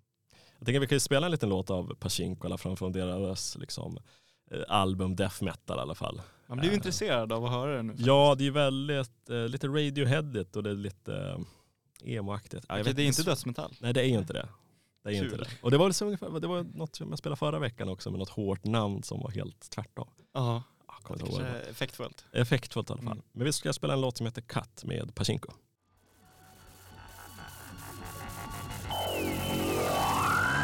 Cut med eh, internets favorit eh, mystery band Pachinko. Pachinko, eh, som du sa, eh, relativt Ja Radiohead-inspirerat. exakt på något sätt. Jag tror den här, eh, de var ju tonåringar liksom, när de gjorde albumet. Och, Ja, de var så unga. Exakt, de var liksom Okej. 17 år eller Gud någonting. vad speciellt. Det Ja, gör exakt. det hela mycket intressant. Ja, men det sjukt är sätt. liksom att man är liksom 17 år och gör ett album som kanske inte, liksom, man, har, man har stora drömmar att bli musiker men eh, Ja. ja, det blev inte som det blev. Och liksom, man Alltså, skit- 20, vad var det, 20 år senare? typ? ja exakt, det är Ja. ja. 97, 98 och sånt där. Ja, Och- jäklar, Ja. alltså så märkligt. Ja. Det måste vara. Och jävligt kul som sagt. Synd om den här trummisen. ja, verkligen. Ja. Fan vad synd om honom. Undrar, man ville, skulle vilja hyra någon sån här private eh. Investigator, ja. ja, i, i Sherwood. ja exakt, visst. Också Ja. så typiskt brittisk, någon med ett plommonstop. Jag vill ha liksom Poirot där. Ja, ja, verkligen. Gud. Poirot undersöker Pachinko. Fan, Poirot är överskattat alltså. Tycker du det? Jag tycker att det är lite för, alltså man älskar ju bilden av en bra eh, poliskommissarie eller, Jo, ja. utredare. Ja. Men han är ju så, vad ska man säga, överlägsen. Eller så här, Mm. han, är, han är så bra att det bara blir orealistiskt. ja men det är väl lite som typ, eh, vad heter han? Sherlock Holmes. Sherlock Holmes exakt. Det är väl lite samma där, att det finns någon övernaturlig kraft i Jo, honom. men där är ju storyn så jävla bra skriven. Jo, i I, i alla fall Benedict, Benedict Cumberbatch-serien. Ja. Så är det ju så intressanta dilemman och liksom Mm. manuset är så bra. Jo, jo, det är en helt annan grej. Men jag tycker ändå Poirot är ganska bra. Eh, jag ställer mig, jag, jag, jag kan uppskatta det ibland, Ja. absolut. Men eh, Visst är det tveksamt? så bra är det inte. Men alla de här tv-serierna är ju liksom så här, man vet att de kommer ta dem till slut, de Ja, kommer aldrig misslyckas. Exakt, det är ju same, same old, same, same, old. same story varje gång. Ja, så. Bara lite olika detaljer Visst. så att säga. Nej men eh, bra låt. Eh, Ja, helt okej som sagt. Jag, tror, jag har inte lyssnat på deras senaste men jag är intresserad. Jag kanske får ta och göra det här och liksom se hur de har utvecklat sig de här 20 åren Ja. som inte har gjort musik. Du får skriva någon, något reportage, alltså Pachinkos utveckling. Ja, exakt. någon utredande multimodal analys. Analys, ja gud alltså. Ja, nej men eh, något annat man kan göra multimodal analys på Ja.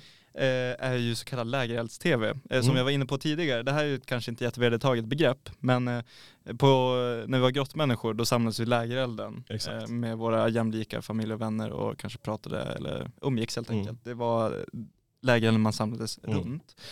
Och när tvn slog igenom på 50 60-talet då då skulle det ersätta, eller bli Mm. den nya lägerelden så Mm. att säga. Att det var det man samlades runt.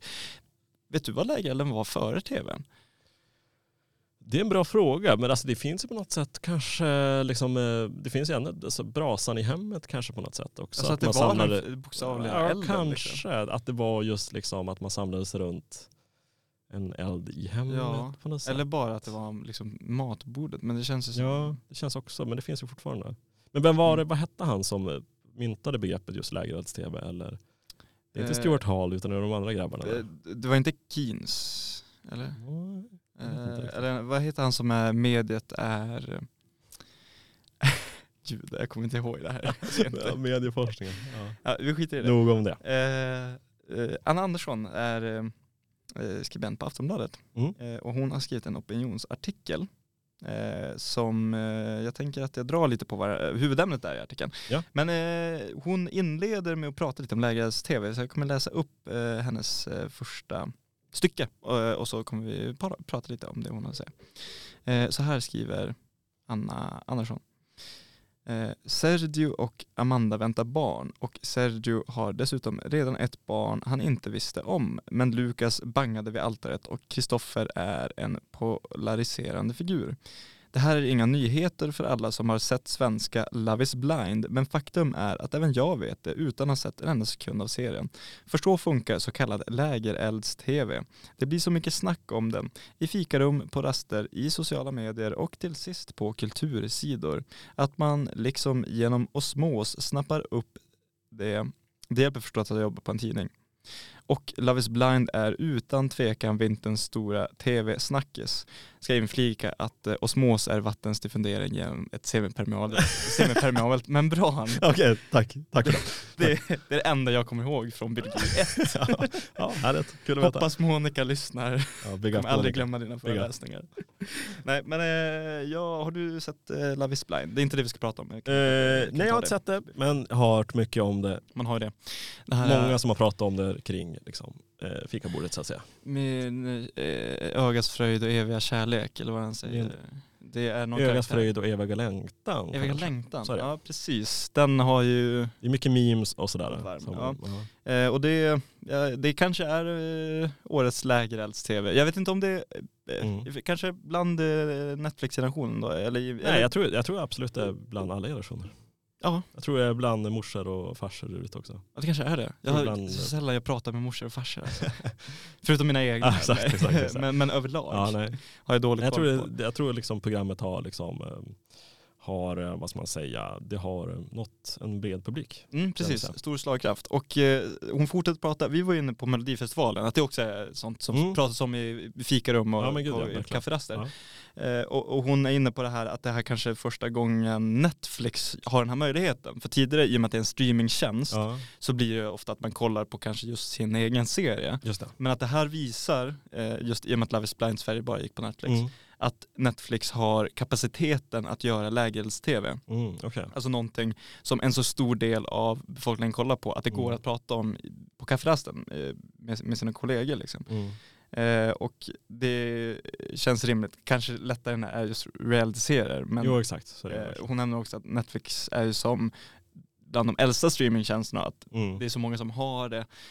Även om de kanske är medvetna om de får ett bättre utbud eller mer anpassat till det de själv vill om de Mm. skulle byta. Men man orkar inte riktigt för man har ju Netflix. Exakt. Eh, och det är kanske därför Netflix kommer vara den enda just nu lägerelds streamingtjänsten. Mm. Mm. Om man kan säga så. Går även att streama riktiga eld på, alltså en, en, brasa Det på, pratade ju vi om på i, i veckan Ja, faktiskt. exakt. Just det, brasan. Du, är, är, är du, du var inte en braskille men du uppskattade att den fanns där. Ja, Var det så? men Mm. absolut. Man uppskattar ju att det finns. Alltså det ger någonting på ett sätt. Jag har aldrig stått på brasan på tv. Ja, men testa det i helgen. Testa det i helgen, det ger någonting. Jag kanske gör det. Ja. Eh, hon fortsätter skriva och, eh, om eh, att Netflix har något av en lucka. Okej. Vill du Mm. gissa vad den luckan kan vara?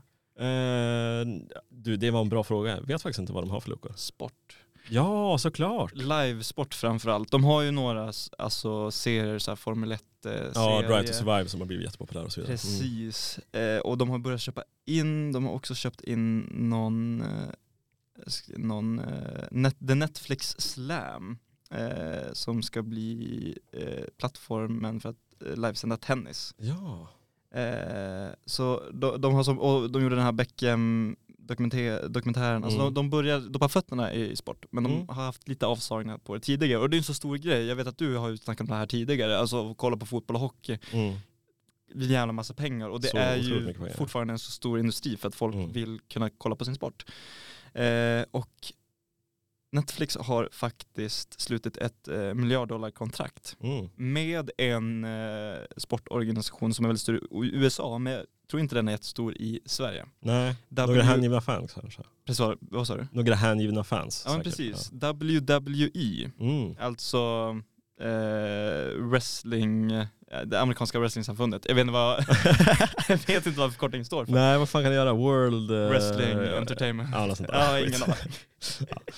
Nej, men man är ju bekant med begreppet, men jag har aldrig kollat på wrestling. Jag vet att Mauri gjorde ett klipp när han eh, intervjuade en svensk wrestlare för Mm. några veckor sedan som Ja. jobbade med det. Det var intressant att se för det är så smalt och det blir så märkligt för att de har ju alltid så lite kläder på sig. Ja. Det handlar oftast mycket om liksom den, deras fysik, alltså det är Mm. som en eh, en upp, alltså det är som en, det är en blandning mellan du vet, en sån bodybuilding show Mm. och eh, martial arts Mm. och teater. Ja det blir ju liksom, eh, alltså wrestling handlar ju, det är ju så mycket teater och liksom uppvisande av liksom atletisk styrka och liksom smidighet och allt det där, liksom den atletiska Mm. delen i det. Jag vet att Petter Bristav, Mm. Ståuppkomikern, Ständigt återkommande tillsammans med. Gärdenfors och grabbarna. jag vet inte, han är väldigt smal. Han var ju med på den TS Knas med Aron Flam och Soran Ismail innan den blev cancellad. Okej, ja. Men det var bland Sveriges största poddar faktiskt, alltså med, typ 2012-2013. Ja. Eh, just nu producerar han eh, olika tv-inslag och sådär. Ja. Jobbade med Släng dig i brunnen 2018, skitsamma. Eh, han, eh, han sa i alla fall, det här kommer jag ihåg sen jag var kanske 14. Okej, jag, ja. inte, men jag tänker på Petter ibland, Ja. jag tycker det är kul. Han, googla honom sen, Ja, tycker visst, alla ska visst. göra Ja. som lyssnar på det här. Eh, men han, han älskade, förmodligen fortfarande älskar han eh, wrestling. Och han Mm. beskrev det som att det var eh, som att kolla på porr, men, men för sport. Ja, alltså man just det. vet att det är fake Ja. och man kollar inte på det för att det är äkta, Nej. men det är en fantasi. Ja, fan vad bra liknelse alltså. Eller hur? Ja. Eh, jag, jag köper verkligen det Mm, och mm. det, det ger en lite mer förståelse för wrestlingfans. För att jag kan känna med folk som kollar på wrestling, så här, men var, varför, varför kollar du på det här? Det känns bara idiotiskt på många sätt och vis. Ja, Ja. Men, Men, samtidigt, alltså så här, jag tycker ju om, jag kan kolla på MMA till exempel, Ja. då och då. Jag kan förstå skärmen med martial arts, att man tycker om jag menar, man tycker om, jag, friidrott till exempel, det är också en uppvisning av den mänskliga anatomin på ett Mm. sätt. Mm. Eh, och, och det kanske wrestling är också, bara att det blir upphöjt till tio, att det blir som en föreställning istället. Så det. Eh, och Netflix har ju slutit en ensamrätt på någonting som heter WWE Raw. Och Mm. vad jag har förstått är det liksom, Det är en- enormt. ja den Mm. huvudsakliga liksom Ja, scenen för wrestling i USA. Ja exakt, Alltså, jag tror det är ungefär som att man har några title card fights ungefär. Att liksom, det här är den stora showen som de gör då och då. Liksom. Ja men precis. Men det är intressant som du säger där med att, att just de här streamingtjänsterna som till exempel Netflix saknar de här sporträttigheterna. Att det är där liksom de här riktiga, eller vad ska man säga, tv-husen har. Det är det enda de har kvar egentligen, är ju sporträttigheterna egentligen. Ja, nej men precis. För jag, jag har sett bland annat att Apple TV som har sin egen, Apple TV Plus eller vad den heter, som Mm. är en streamingtjänst. Inte jättepopulär i Sverige, men ja, någorlunda. I USA så har de börjat i alla fall. Jag tror de har köpt rättigheterna till att sända MLS, alltså Major League Soccer, alltså det är deras fotbolls. Ja. Och jag tror även har vissa rättigheter till vissa av eh, baseballmatcherna i USA också. Så att det tror jag börjar hända lite i alla fall. Men visst är fotbollen smal som fan i USA? Ja, den, den är ju större och större och större. Ja. Den har, jag tror den har mm, precis växt av med basebollen. Eh, Ja. Men absolut, den är inte jättestor men den är växande. Ja, Speciellt men basebollen är ganska stor? Basebollen är stor men börjar tappa för att Jaha. eh, unga personer väljer att inte kolla på baseball längre. Väljer? Eller eh, De är inte- utsätts inte för? Nej, men jag tror inte de inte är lika intresserade av baseball längre tror jag. Men ja, nej, jag har aldrig förstått baseball faktiskt. Det är ganska kul ändå. Är det det? Men alla är, alltså, där Ja. kan man ju inte prata om en atletisk uppvisning. Eh, ja, jo men det kan man faktiskt ändå göra kan jag tycka. Kan man det? Men, Inte all, på samma vis. men problemet är att det oftast är lite halvtjocka gubbar. Ja men nu kollar vi väl på baseball från 30-talet med Babe Nej, men det gör jag inte. nej men, nej jag håller inte med. Alltså, Jag tycker man kan se baseball, alltså inte alla, men Nej. det finns baseballatleter. de har ju väldigt specifika liksom, kunskaper och liksom väldigt specifika liksom, vad ska man säga, eh, atletiska styrkor på något sätt. Ja, Alltså de har ju, det är ju så jäkla mycket liksom hand-eye coordination och jo, att de ska vara absolut, explosiva och sådär. absolut. Sen, de, de, de, det är inte mycket de gör på plan egentligen. Nej, det är väl det som gör det ointressant kan jag känna. Ja, det, det är smalt och det är, jag förstår att det är tråkigt. men, men i alla fall, Ja. jag tänker att vi ska läsa Anna Anderssons avslutande kläm på artikeln. Ja. Eh, hon skriver så här. "Eh, Från och med januari nästa år kommer Raw bara att kunna ses på Netflix. Till att börja med inte i EU, men showen kommer att rullas ut i flera zoner eftersom. Mm. Jag blir inte förvånad om jag om två år kan nämna namnet på minst två amerikanska wrestlers utan att ha sett en sekund. Mm. Eh, för att återkoppla till den här lägereldsgrejen. Mm. Så hon menar att kanske wrestling kommer bli lite mainstream i och med att Netflix är mainstream ja. och att det blir deras sportutbud, eller en stor del av Mm, deras ja, ja. sportutbud som är minimalt för, för nu. Och det, vem vet? Vem vet? Jag, tror, jag tror inte på det, men Nej, för det är, men jag tror inte i Sverige. nej. Men absolut att det kan bli större internationellt som Formel 1. Ja, gud ja. Ja, verkligen. Mm. Alltså det, jag tror absolut att den kommer hitta ny publik eftersom det finns, alltså det har inte sänds så mycket wrestling på tv tidigare i Sverige. Precis. Så jag tror absolut, eh, finns möjligheten att se på det så kommer du absolut få nya fans. Så det Ja. inga, inga konstigheter. Men jag, jag håller inte, alltså det här med att streaming inte har haft lägerelds-tv tidigare. Jag tycker, kan jag ändå tycka att Game of Thrones var en otrolig lägerelds-tv på något sätt. Det För att alla snackade. det faktiskt. Alla snackar om Game of Var Thrones fanns det? på HBO. Just det. Men jag har aldrig sett det. Det är inte jag heller. Så hur men, lägereldigt var det? men det var ju det var på samma sätt som Love is blind. Att jag har inte sett det, men jag har så otroligt mycket om Ja, det så att jag ja, vet men det exakt vad som händer. Och det är Det samma är sak med sant. Game of Thrones. Att jag har inte sett det, men jag vet exakt vad som händer. Det kanske var Game of Thrones det- första lägerelds Ja, men jag tror- eh, streaming. Och på många sätt också. Jag, tror, jag kommer ihåg, i och för sig det kanske var en yngre publik, men jag kommer ihåg att när, vad heter Breaking Bad var stort. Det var ju otroligt Ah, stort. Gud. Men jag tror aldrig jag upplevde när det var stort, bara att Nej. jag sett efterhand och älskat det. Ja, jag kan tänka mig när det var aktuellt, att Ja, det måste då- varit enormt. Ja, exakt. Morsan var en stort fan i alla fall. Ja, ja men jag kan, gud vad jag hade, alltså om det hade gått på tv, när man Ja. kollade på linjär tv. För det var ju Netflix-produktion, ja, tror jag. Jag inte om det var produktion, men det var på de Netflix i köpte in det, jag tror inte det är de som har producerat det. Nej, exakt. Men det var där det släpptes i alla fall. Mm. Sjukt bra skriven serie. Ja, otrolig serie. Ja. Eh, men vi tar och lyssnar på lite musik. Ja, Eh, John Cena ja. är ju en, eh, ett känt namn inom, en legendar får man ju säga. känd för att vara osynlig. exakt. Can't see me. Exakt. Och han har ju faktiskt eh, gjort lite musik, han rappar som jag har förstått det. Mm. Så vi ska ta och lyssna på hans låt Right Now.